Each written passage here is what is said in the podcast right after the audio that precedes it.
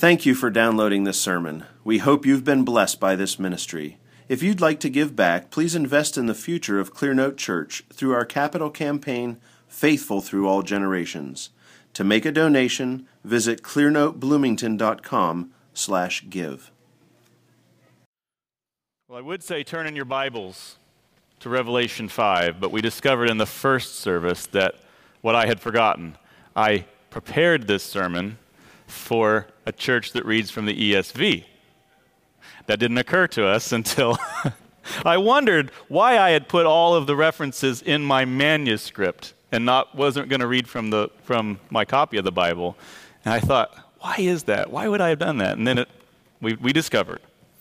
So we've scrambled and the seemed the, with the ESV, right? So the best the best way to resolve it was to just go with the ESV which will be on the screen for you. If you have an ESV, you can turn to Revelation chapter 5. We're going to read five passages from Revelation to get a sense of a big picture theme. Jonathan Edwards once preached a sermon to his Massachusetts congregation called Heaven, a World of Love. I commend that sermon to you. It is just so wonderful.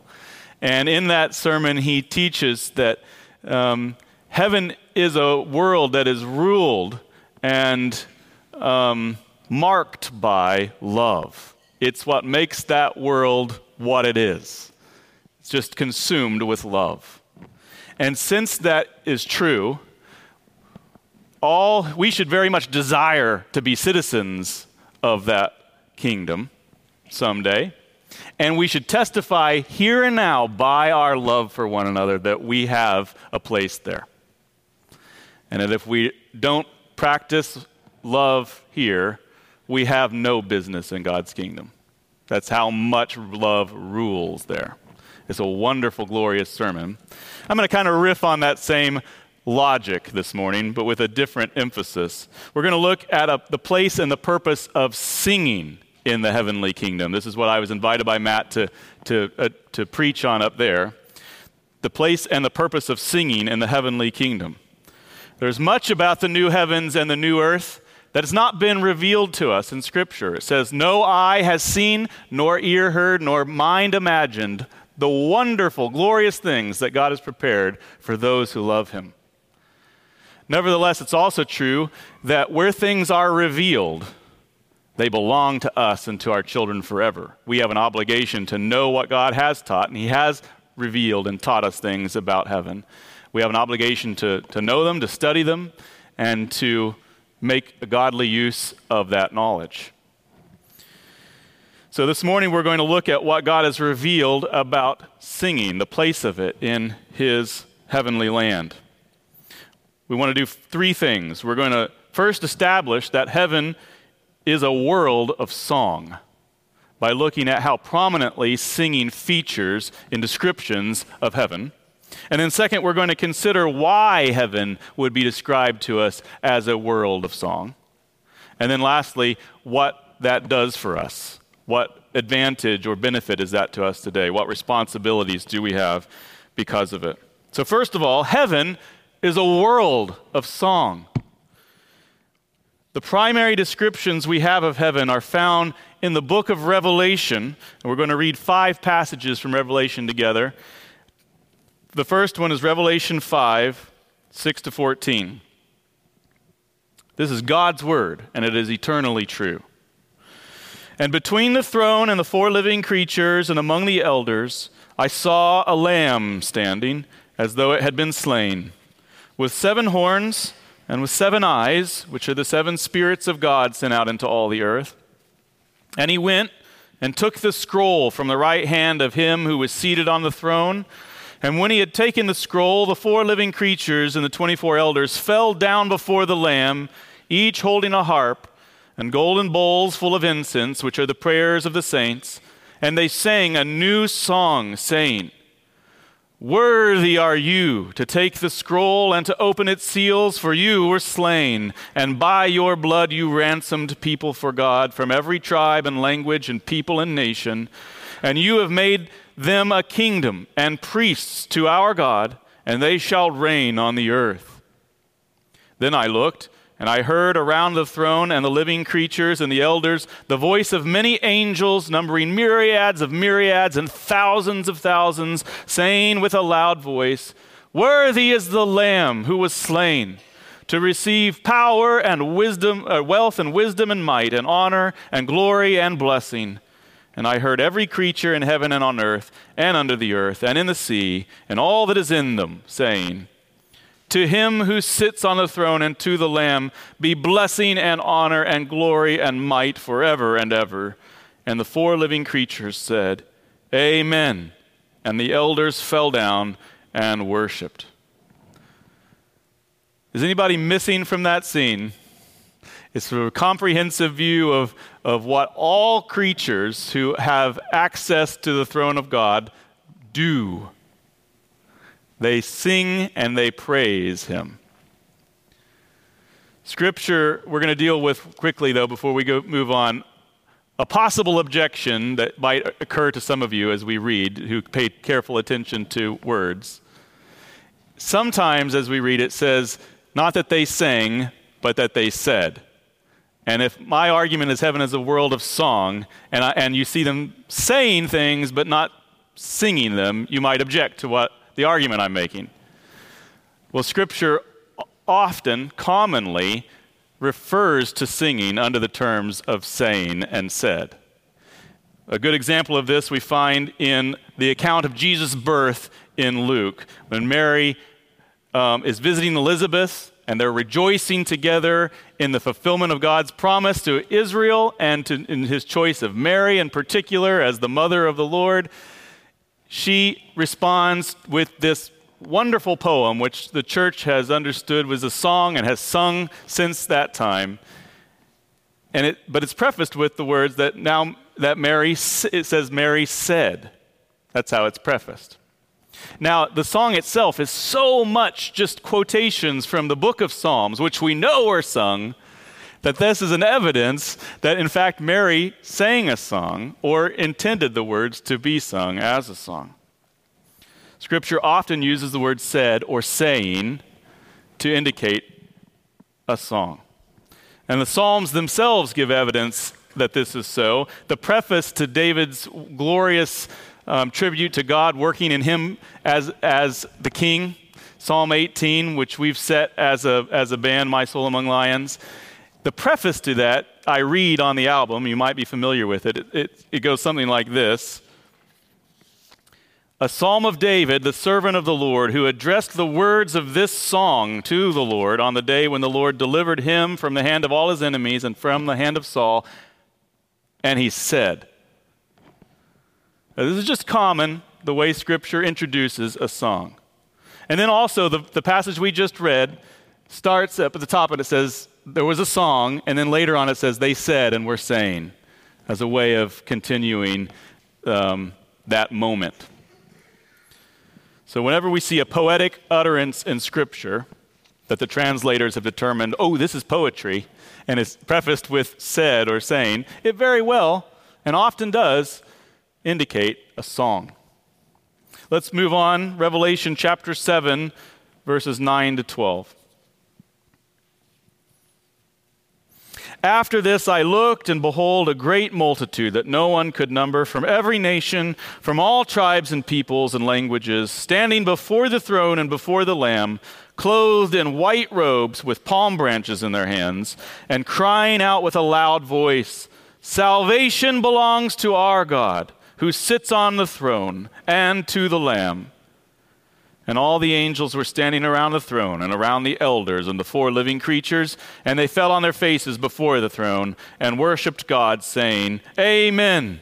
Blessing and glory and wisdom and thanksgiving and honor and power and might be to our God forever and ever. Amen. Now, Revelation chapter 14 verses 1 to 5, or 1 to 3. Then I looked, and behold, on Mount Zion stood the Lamb, and with him 144,000 who had his name and his father's name written on their foreheads. And I heard a voice from heaven, alike the roar of many waters and like the sound of loud thunder. The voice I heard was like the sound of harpists playing on their harps. And they were singing a new song before the throne, and before the four living creatures, and before the elders. No one could learn that song except the 144,000 who had been redeemed from the earth. Revelation 15, 1 to 4. Then I saw another sign in heaven, great and amazing, seven angels with seven plagues, which are the last. For with them the wrath of God is finished. And I saw what appeared to be a sea of glass mingled with fire, and also those who had conquered the beast and its image and the number of its name, standing beside the sea of glass with harps of God in their hands. And they sing the song of Moses, the servant of God, and the song of the Lamb, saying, Great and amazing are your deeds, O Lord God the Almighty. Just and true are your ways, O King of the nations. Who will not fear, O Lord, and glorify your name? For you alone are holy. All nations will come and worship you, for your righteous acts have been revealed. And then finally, Revelation 19 1 to 6. After this, I heard what seemed to be the loud voice of a great multitude in heaven saying or crying out, Hallelujah! Salvation and glory and power belong to our God, for his judgments are true and just. For he has judged the great prostitute who corrupted the earth with her immorality, and has avenged on her the blood of his servants. Once more they cried out, Hallelujah! The smoke from her goes up forever and ever. And the 24 elders and the four living creatures fell down and worshiped God who was seated on the throne, saying, Amen, Hallelujah. And from the throne came a voice saying, Praise our God, all you his servants, you who fear him, small and great. Then I heard what seemed to be the voice of a great multitude, like the roar of many waters, and like the sound of mighty peals of thunder, crying out, Hallelujah! For the Lord our God, the Almighty, reigns. Let us rejoice and exult and give him the glory. For the marriage of the Lamb has come, and his bride has made herself ready. It was granted her to, glow, to clothe herself in fine linen, bright and pure. For the fine linen is the righteous deeds of the saints. To the best of my study and reading of the book of Revelation, this is the sum total of the activity of the glorified saints in heaven. When we look into Scripture to see what people do in God's kingdom, this is what they do. They stand around his throne and they glorify and praise and sing to the Lord. Now, are we to conclude from this that this is all we will do in heaven, in the new heavens and the new earth? I don't think so. I think that there will be cultivation, learning, study, adventure, great things, work in heaven. It won't be under the curse, which will be certainly very, very nice. There will be no limit to what we can accomplish, what we can enjoy. I believe that we'll cook. I believe that we'll play games. I think that we'll have dinner parties and we'll host the Lord perhaps.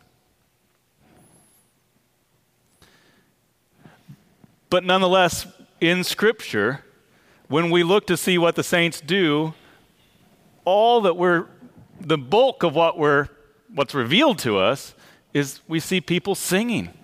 This is what they do. So, one way or another, we have to deal with that. Why would Scripture describe the heavenly world as a world of song?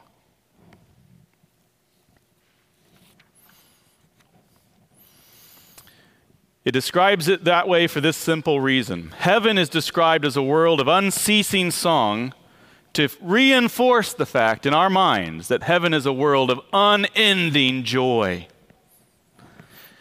there's a beautiful summation of the joys that await the saints in heaven that's found in Revelation 7. I'll remind you of what should be very dear to all of us. Revelation 7, verse 13 says, Then one of the elders addressed me, saying, Who are these clothed in white robes, and from where have they come? I said to him, Sir, you know.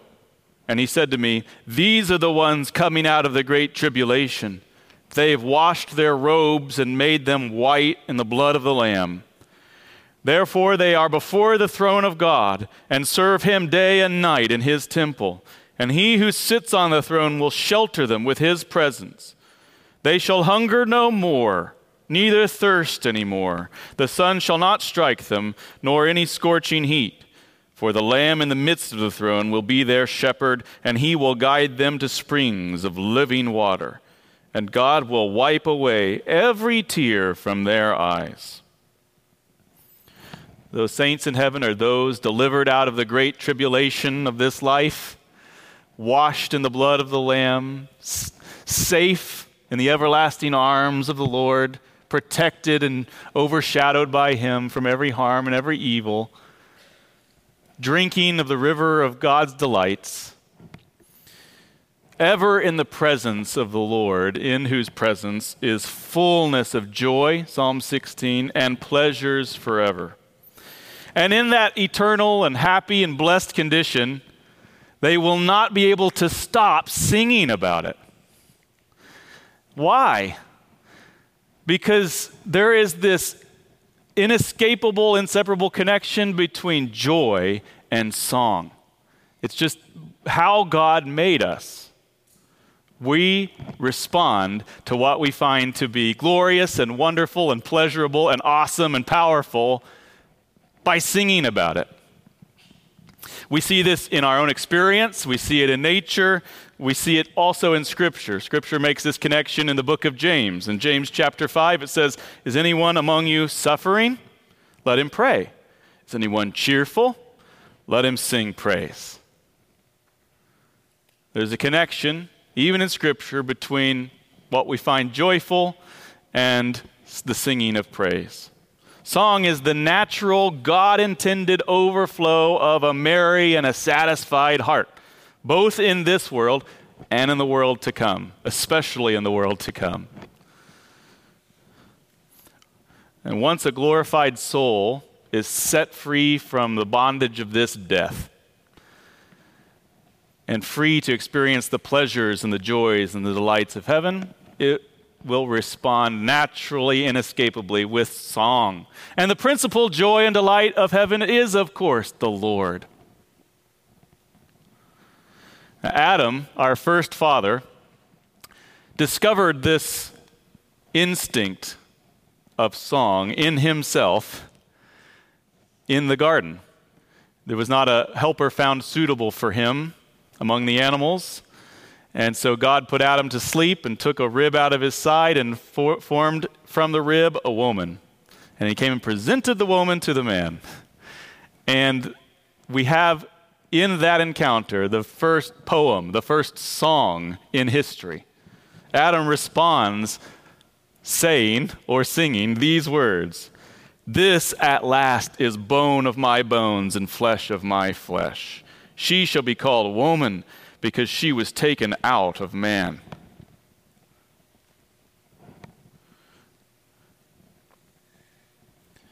Ever since that time, song has functioned among us as the principal mode by which we respond to glorious and wonderful and amazing, mysterious things. But there's more to song even than that. Not only is it our God given instinctual response to glorious things, it's also the means of increasing our delight and our wonder and our joy in them. It also feeds and gives pleasure as we respond to what is pleasurable. Here's what John Calvin taught his people in Geneva concerning the purpose of music. He wrote this in the preface to the, the songbook of the city of Geneva, the Genevan Psalter. He wrote this now, among the things which are proper for recreating man and giving him pleasure, music is either the first or one of the principal. And it is necessary for us to think that it is a gift of God, deputed, designated, or given for that use. A gift of God for recreating man and giving him pleasure. So it's not only a way of expressing pleasure, it's also a way of getting pleasure. And that's why it's possible for the blues to work as a genre. The blues is just a placeholder for singing about troubles. But in singing about troubles, we're actually rising through music and through song above the troubles. This is a testament to the power of music, this, this mediating, cathartic, helpful, soothing power of music.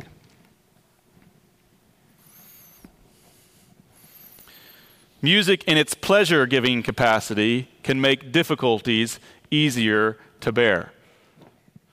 It's why many of us turn on Spotify when we do the chores, or we sit down to work at our computers for the day, put in the earbuds, and, you know, work's work. Work's usually not very fun. A lot of it, a lot of times, it's just plain work.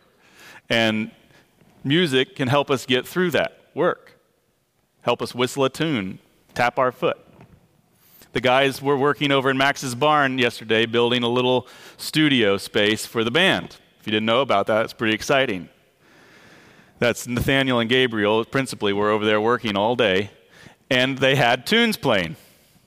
This is what we do to help difficult work go by faster and be easier. Now, if that's true in a world in which we're surrounded by so many weaknesses and troubles and trials and difficulties, if that's true here and now, what will music do in the heavenly world when we're surrounded only by joys and pleasures and delights? We'll, we'll respond to the, what is pleasurable by singing, and the singing itself will increase our joy and our pleasure. Isn't that wonderful? What a gift from God to us to look forward to. The saints will sing in heaven because they are so filled with joy, and they will sing in heaven to get more of it.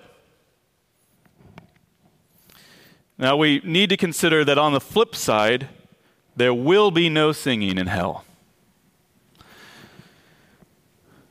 In no description that we have of that place do we find any indication of singing, but rather this, what Jesus taught twice in Matthew 13 in that place there will be weeping and gnashing of teeth.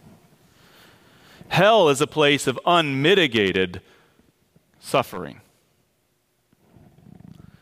Music now partly serves to make what is difficult easier to bear, but there it will not be afforded its occupants.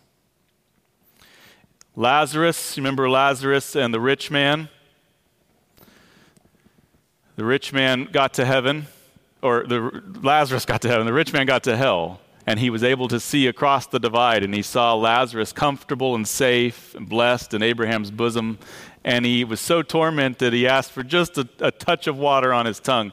It was denied. So surely music, in its helpful, comforting capacity, will also be denied. No whistling a tune there, no Spotify to help. Hell is a place of unceasing torment, co- completely lacking in relief, including the relief of song. Now, this knowledge should trouble us. It should trouble us about our own soul. It should trouble us about the souls of many people that we know.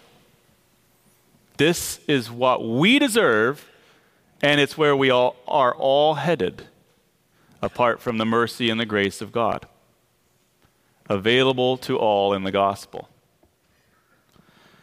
Have you closed with the Lord today? And do you have a world of song or a world of torment to look forward to? Is the most critical question that you will ever face and that, that the people around you will ever face. Do you love the people around you? First of all, do you love your own soul? Do you love your own pleasures. True pleasure comes from knowing God and finding a place in His kingdom and someday being freed from all the burden and the effects of sin, set free to enjoy forever the, the delights of His kingdom and of Him. Have you sought that by faith in His Son? That's how it's available by repentance and faith. And the, the land is freely yours if you will believe. And there's many a people around you, though, who do not believe. This should help you, on some level, get inspired again to love them and to preach to them the gospel, appeal to them.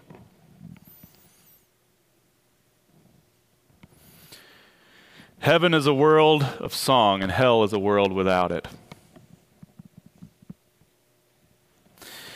Since heaven is a world of song, everybody who has a hope of heaven should be a singer. This life is an anteroom to heaven. This is the prep period, just the beginning, the short beginning to a long eternity. We are to live our lives here in this world in such a way as to be ready for the next one. John Donne, a wonderful English poet who spent a lot of his life suffering, and so his poetry is helpful because he contemplates the important things life and death and the meaning of it all. And I commend his poetry to you. It can be very dense, but man, does it, it, it pays off. It's wonderful. And here's a little stanza from a poem called Hymn to God, My God, in My Sickness. Since I am coming to that holy room, where with thy choir of saints forevermore I shall be made thy music, as I come, I tune the instrument here at the door. And what I must do then, think here before. Since I must come to that holy room, where with thy choir of saints forevermore I shall be made thy music. As I come, I tune the instrument here at the door, and what I must do then, think here before. Are you tuning your instrument here at the door? Do you sing the Lord's praises on the Lord's day? That's the first question. When it's easiest, when you have the most encouragement to do so, do you sing when you come into the Lord's house? Everybody who has a hope of heaven should be a singer. Now, you may say, I'm not much of a singer. Other people have good voices that nobody wants to hear me sing. I can't carry a tune. I have a monotone. I have a lousy ear. I'm not a singer. Surely you don't mean me. Well, if that's you, another old man, and there's a lot of old people in this sermon that I'm going to reference, so here's another one. William Law, he wrote a book, an important book called A Serious Call to a Devout and Holy Life. And in a chapter on music and singing, he says this You will perhaps say that singing is a particular talent that belongs only to particular people, and that you have neither voice nor ear to make any music. If you had said that, if you had said that singing is a general talent, rather, and that people differ in that as they do in other things, you had said something much truer. Everyone at some time or other finds himself able to sing in some degree. There are some times and occasions of joy, birthday parties, that make all people ready to express their sense of it in some sort of harmony. The joy that they feel forces them to let their voice have a part in it. Very perceptive and very true. Have you ever heard the saying that no man is a hypocrite in his pleasures? If you, if you locate, you can locate the pleasure in your life by where the song is, or where most often the song is in your life. It's a good indicator of where your heart is. Where the heart is, there will the voice be also. It's what he's arguing. Zeal and joy and vigor in worship is a given. Zeal and joy and vigor in worship is a given. The only question is where is the worship or what is the object of your worship? No man is a hypocrite in his pleasures. Your joy and your zeal is somewhere and is attached to something because you can't escape but glory in great things. The only question is is do you have the right great thing in your life? That's the question. Is the Lord the source of your joy, the source of your wonder and amazement? If so, you will sing.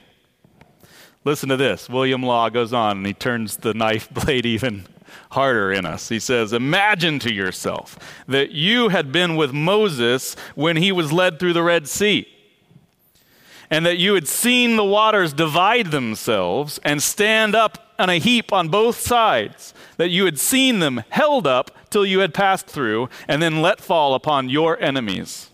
Do you think that you should have wanted or lacked a voice or an ear to have sung with Moses, The Lord is my strength and my song, and he has become my salvation. No way. No way. I know, says William Law, your own heart tells you that all people must have been singers upon such an occasion. Where your treasure is, there your voice is also. May God increase our joy in Him so that we're set free to lift our voices in loud praise to Him here and all places. And don't forget, singing is a gift of God to increase your joy. So if you come like I often come to worship and you're not just immediately, you know, filled and ready to go and the pump is primed. Sometimes it feels like, oh man, I don't want to sing today. Or I don't want to sing that song, or I'm just not feeling it. That's you. Trust God's good gift of music to help you. Just open your mouth in faith, sing, and, and allow God to work in you through the act of singing to, to quicken your spirit and warm your heart towards Him. Others might say, not that I lack a voice, but that singing's for sissies. Singing's for wimps. It's not really for me. I'm a man. Not, not just a man, I'm a man. Oh, is singing really for sissies? Consider the King David. King David, as a young boy, killed a bear and a lion with his bare hands.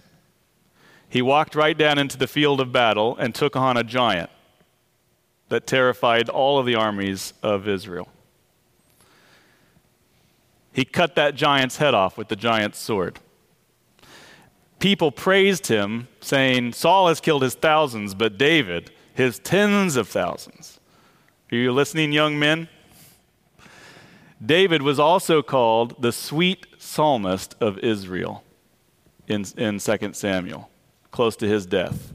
That was what they, that's how they referred to him, the sweet psalmist of Israel. He, he wrote the bulk of the book of Psalms.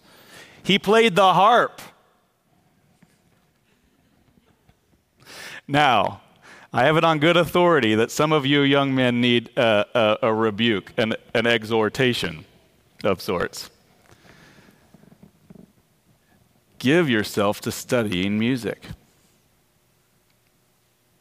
It is not a waste.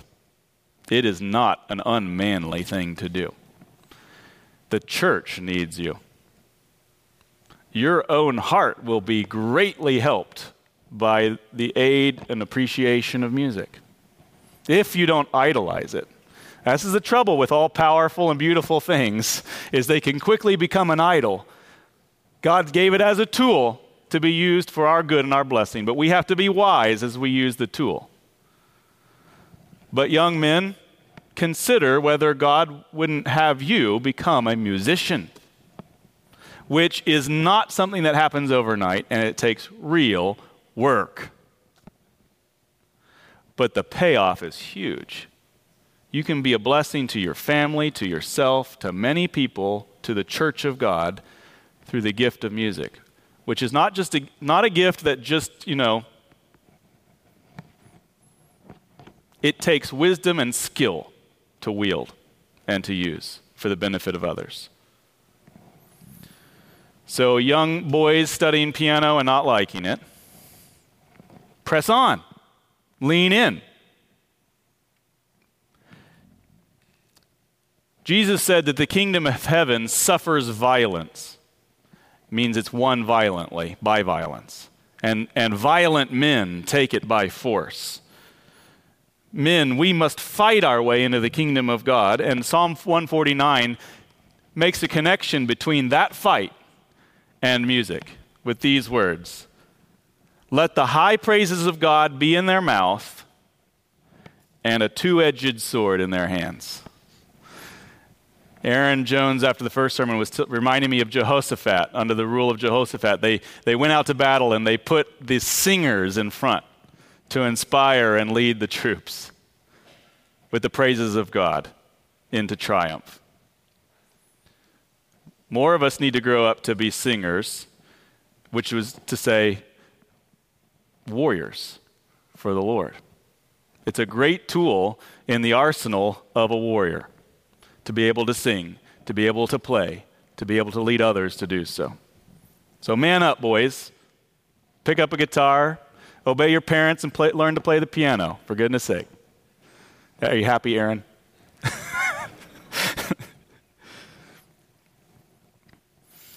what kind of singers ought we to be?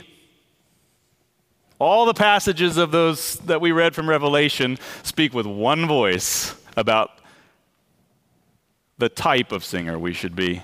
All of the Psalms do the same. Loud, very loud singers. That is the, the, the singing that most pleases God. And if you think you don't have an ear for this, again, consider this anecdote. George Ives, the father of American composer Charles Ives. Anybody heard of Charles Ives, composer? George, his father, was a very eccentric man musically, and he made a very eccentric son musically. But this is a wonderful account of what George said in defense of the stonemason. Uh, what was his name? John Bell. He was defending John Bell's singing to a fellow church member who had been complaining about how raucous and out of tune it was. And he said, Oh, don't pay too much attention to the sounds. If you do, you may miss the music. You won't get a heroic ride to heaven on pretty little sounds. And that's the truth. You just sing. God is glorified by it. And fathers, here's a special word to you. Your children are watching you closely and they are learning how to praise God. And from some of you, they're learning well, and some of you not so well. They will only, apart from extraordinary circumstances, rise as high as you do. They will learn from you how to praise the Lord. So, set a good example. Humble yourself and be a good dad in worship and teach them how to obey Scripture by belting God's praises. You won't get to heaven you won't have a heroic ride to heaven with pretty little sounds. You demonstrate how it's done for them. Finally, what should we sing? This could take up a lot of time. what should we sing? Well, obviously, obviously, the songs of Zion. The Song of the Lamb, the Song of Moses, biblical stuff, the book of Psalms. Am I saying that all of our time should only and ever be taken up with religious music? No, that's not even scriptural. Adam, remember, sang about love, about his woman. There is room for singing about love and many things. But our principal joy should be the Lord, and so our principal song should be the songs of Zion. Okay? Young people, this is a real temptation for you. Music is very powerful. I heard this growing up and I didn't want to listen to it. It was obnoxious to me to hear that, that riff. But music is very powerful. It's a wonderful gift of God that each of us, as we grow up to be self governed, mature people, have to learn how to be responsible for. And Alex McNeely was teaching in the Sunday school class about the days of Ezra and how God had commanded the people not to intermarry with unbelievers because their hearts would inevitably, let, inevitably be led astray into idolatry. And it happened over and over again, in spite of God's warnings to them. That's exactly what happened every time they intermarried with other people. Very similar situation with the powerful tool gift of music. It can be used for great good and good influence in your life, and it can be used for evil and evil influence in your life, and can lead you into idolatry and sin. There's a place for all kinds of music. Music's a great gift, and it's a general gift, part of the rain that falls on the just and the unjust. But as redeemed believers, cleansed with the blood of the Lamb, we have an obligation above all people to use music wisely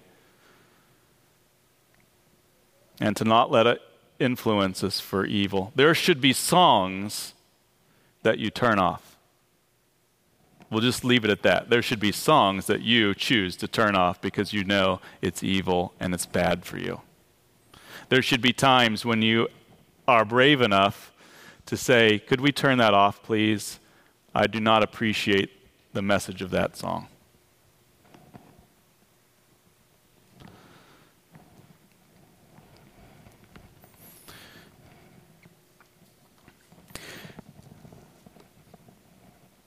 One of the reasons we are setting ourselves to the project of learning to sing the Psalms is because of these passage in, passages in Revelation. Because in them, we see the themes in, sung before God of his, not just of his power and his glory and of his kingly reign, but what that means in terms of his enemies. We see his judgments magnified and we see his people rejoicing in them. We see his people rejoicing in the downfall and destruction of the great harlot, of Satan, and all of his children their enemies, their blood being avenged upon them. And the Psalms, that's, the, that's, the, that's one of the main themes of the heavenly song. And the Psalms help prepare our hearts for that world. Yes, heaven's a world of love, love for God above all things. And our hearts then will understand in ways that we can't even understand now how just his judgments are. So much so that when we see the smoke going up forever and ever, we will be, will be filled with joy at the sight of it. And it, to prepare ourselves for that, we need to learn here and now what it is to sing about God's enemies and to call upon Him to, to bring about justice in this world through their demise. That's what the Psalms, one of the great things the Psalms teach, and is difficult for us. But it's Scripture, and it's heaven. And I, I want to say, like Jonathan Edwards says, if you don't like heaven, it's not your place. If that's not your kind of place, then you're not going there. When we look and we see what the themes of the heavenly world are in song, we need to right now start learning to sing them and appreciate them because it is to learn not it is to learn what God loves to love what God loves and to hate what God hates That's what you, the Psalms teach in a nutshell. I was talking about cr- contemporary Christian music in the first service, and it occurred to me as I was talking about it, the, one of the main failures of contemporary Christian music can be summarized this way it does a pretty decent job at, l- at loving what God loves. I mean, I could give it a pass on that. It does an absolute horrible job of mentioning anything that God hates. It, it's like it's not even a category in Nashville or in Australia or wherever they write these songs. But there is a category in the Psalms, and it's a category very much in heaven. And so we are going to continue to learn under the ministry of the Psalms how to love what God loves and hate what God hates, and to embody that in our praise, which is a really potent way to have to hit those themes in Scripture when you have to when you're forced to actually sing them and own them for yourself. Heaven is a world of song. Heaven is a world of song because it's a world of joy. And it's a way in which we will sing in heaven because it's so joyful to be there. And we will sing in heaven to get more joyful. And all who have a hope of heaven right now, today, here at the door, need to tune their instrument so that they are fit for that day, the marriage of the Lamb, when we sing and we dance.